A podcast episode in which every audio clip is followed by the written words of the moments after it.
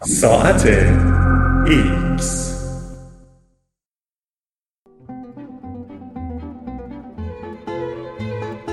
با من حرف بزن.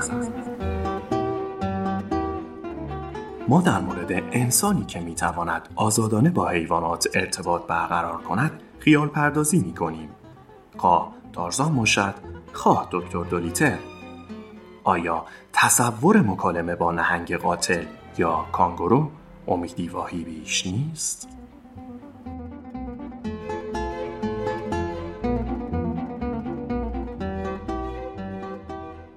حدود 20 سال پیش دکتر آیرین پپربرگ متخصص هوش سنجی حیوانات در زمان مصاحبه با روزنامه‌نگاری از نیویورک تایمز مکالمه‌ای با آزمودنی تحقیقش الکس توتی خاکستری آفریقایی داشت وقتی پپربرگ وارد اتاق شد الکس گفت آروم باش. پپربرگ جواب داد به من نگو آروم باش. هر وقت پپربرگ به یاد این گفتگو میافتد خندهاش می‌گیرد. گرچه این واقعه در پروژه بزرگ کاریش با الکس نکته چندان مهمی به حساب نمی آید. پپربرگ یادآور می شود من جلسه بدی در هیئت علمی داشتم و الکس می توانست تشخیص دهد که مستربم هر وقت این توتی مسترب بود به او می‌گفتیم که آرام باش. پس یاد گرفت که در چنین موقعیتی این آوا می‌تواند مناسب باشد. اما نمی‌دانیم هدفش چه بود. آنقدر ناراحت بودم که تا مدتی حتی در این باره فکر هم نمی کردم. گرچه شاید ناظر خارجی به نظرش آید که الکس توصیه ای را خطاب به پپربرگ بیان کرده واقعیت ممکن است پیش پا افتاده تر باشد. او صرفا می‌دانست که در واکنش به استراب چنین جوابی داده می شود بدون اینکه درکی از معنای آن داشته باشد پپربرگ با الکس تا زمان مرگش در سال 2007 به مدت سی سال کار کرد و به اکتشافهای شگفتانگیزی دست یافت. پپربرگ ثابت کرد که الکس مفهوم صفر را درک می کند و می تواند استدلال احتمالی ساده را انجام دهد. او حتی کلمات مختص خودش را اختراع کرد. برای سیب کلمه بنری را ساخت چون سیب را بین موز، بنانا و گیلاس چری تشخیص داده بود. با این حال پپربرگ می‌گوید اما هرگز نمی‌توانم بگویم که او زبان می‌دانست. من به این قابلیتش بیان نمادی می‌گویم. از طرف دیگر الکس صرفا آنچه را یاد گرفته بود توتیوار تکرار نمی کرد. پپربرگ کار با توتی های خاکستری آفریقایی را به دو دلیل برگزیده بود. یکی توانایی تقلید صدای انسان و دیگری شهرتشان به برخورداری از هوش. او می‌گوید مغز پرندگان خیلی شبیه به مغز نخستی ها عمل می کند حداقل وقتی بس در مورد توتی ها و کلاخ ها باشد. پپربرگ تحت تاثیر دانلد گریفین از پیشگامان جانورشناسی به کار در رشته هوش سنجی حیوانات علاقه مند شد گریفین می گفت برقراری ارتباط با حیوانات می تواند پنجره رو به ذهن آنها باز کند. پپربرگ می گوید ببینید ما کتاب های دکتر دولیتل را در بچگی خانده ایم. حالا می خواهیم بدانیم این حیوانات به چه فکر می کنند. به نظرم حرف ویتگنشتاین فیلسوف اتریشی قرن بیستم درست نیست که اگر یک شیر بتواند صحبت کند ما نمی توانیم درکش کنیم.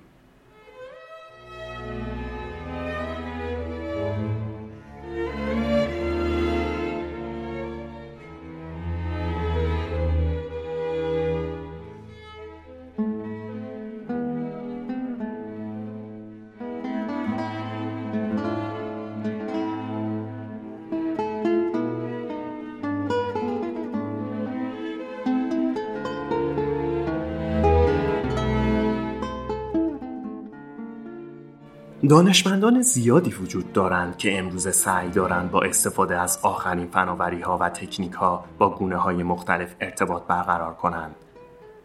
غیر از پپربرگ دکتر دنیس هرزینگ هم هست که وظیفه قابل توجه تلاش برای صحبت با دلفین های خالدار وحشی اقیانوس اطلس را به عهده گرفته است. در حالی که بونوبویی به اسم کنزی دایره لغات حدود 350 کلمه ای که از طریق کیبورد یا کارت های لمینت شده بیان می کند دارد و می تواند بیش از 3000 کلمه را درک کند. هم هوش و هم توانایی های ارتباطی پستانداران دریایی نظیر دلفین ها و نهنگ ها اوایل امسال به روشنی جلوگر شد. گزارش شد که نهنگ قاتل محصوری به نام ویکی آموزش دیده که گفتار انسان را تقلید کند. با این حال بیشتر پوشش های خبری در اتفاقی که افتاده بود اقراق کردند.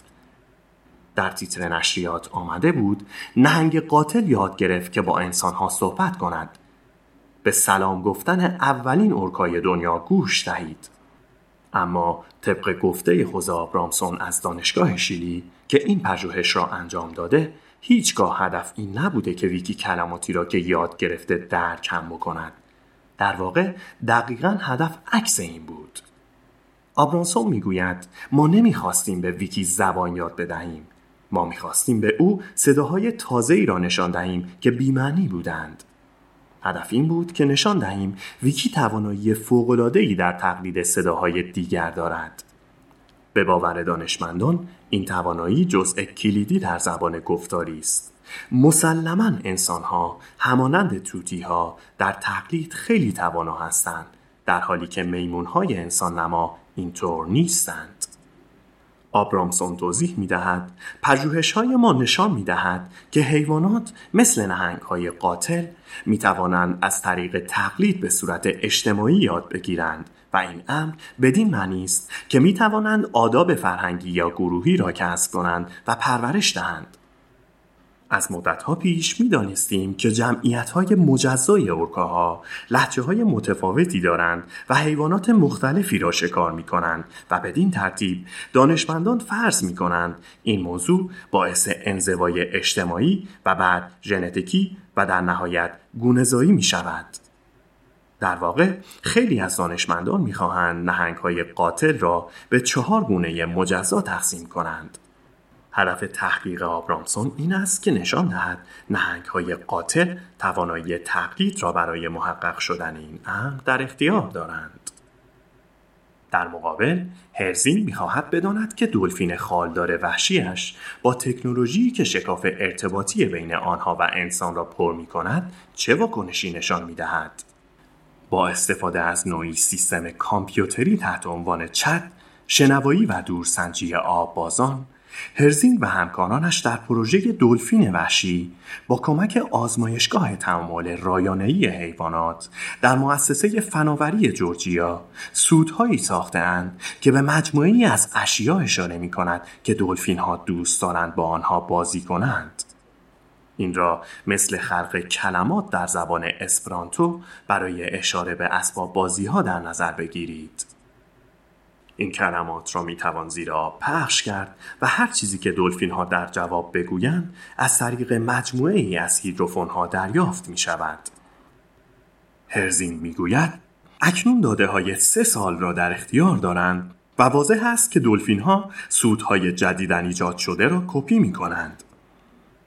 ارزین می‌گوید دلفین ها با فرکانس های مختلف تقلید می کنند یا سیگنال را تا اندازه ای تغییر می دهند و کامپیوتر صرفا تشخیص می دهد که آیا مطابقت کامل وجود دارد یا خیر.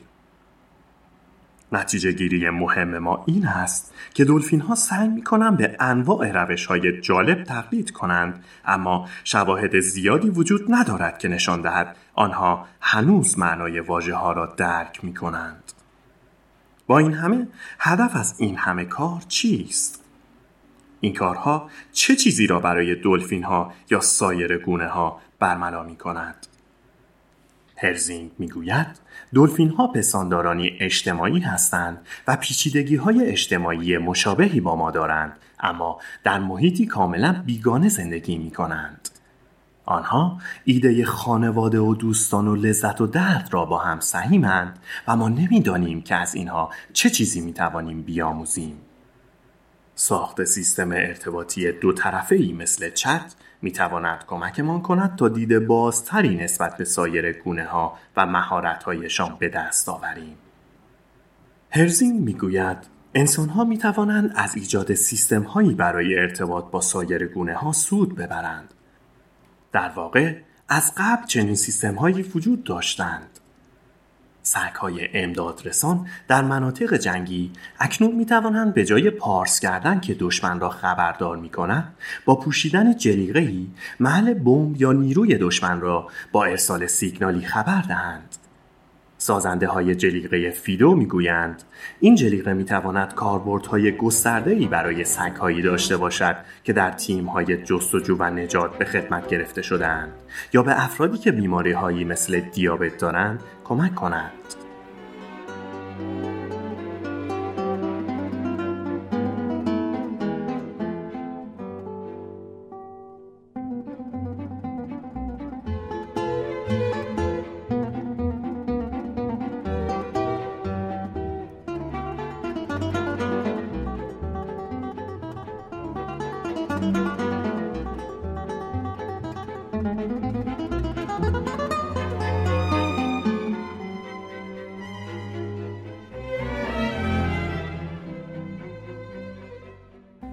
در این میان آیرین پپربرگ می‌گوید تحقیقاتش روی توتی های خاکستری آفریقایی محبوس در قفس گوشه های از رفتارشان در زیستگاه طبیعی را آشکار کرد.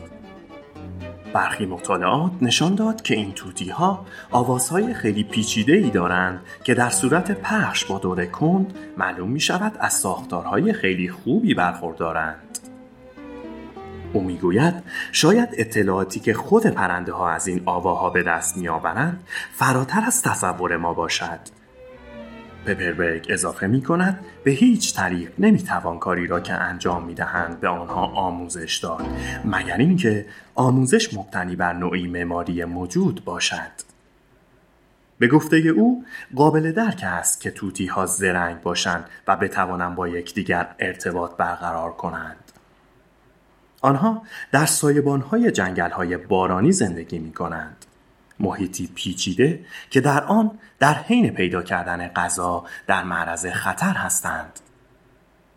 آنها باید بتوانند به اعضای گروه تهدیدهای بالقوه را هشدار دهند و همچنین درباره منابع غذا مثل درختهای میوه آنها را باخبر سازند. پپربرگ می‌گوید وقتی شبنگام همه توتی ها کنار هم جمع می شوند نمی‌دانیم به هم چه می‌گویند. اما می تواند این جمله باشد که ببین غذای من چقدر بزرگتر است. فردا دنبالم بیا. بالاخره آیا می توانیم با حیوانات صحبت کنیم؟ به یک معنا پاسخ روشن است. بله به سگها می توان دستوراتی داد که درک کنند و یا برعکس سگها و یا حتی گربه ها می توانند به ما بگویند که گرسنند اما دستیابی به ارتباط دو طرفه با استفاده شفاف از زبان خیلی دشوارتر است و همانطور که دانل گریفین می‌گوید تا کنون هیچ پیشرفت قابل توجهی در این باره وجود نداشته و هیچ پنجره رو به روشنایی گشوده نشده است. هرزینگ در یکی از سخنرانیهایش در سال 2013 اشاره می کند تصور کنید چه می شود اگر واقعا بتوانیم ذهن گونه های هوشمند دیگر را در این کره خاکی بخوانیم و درک کنیم. هدف همین است اما شاید دستیابی به آن حالا حالاها زمان ببرد.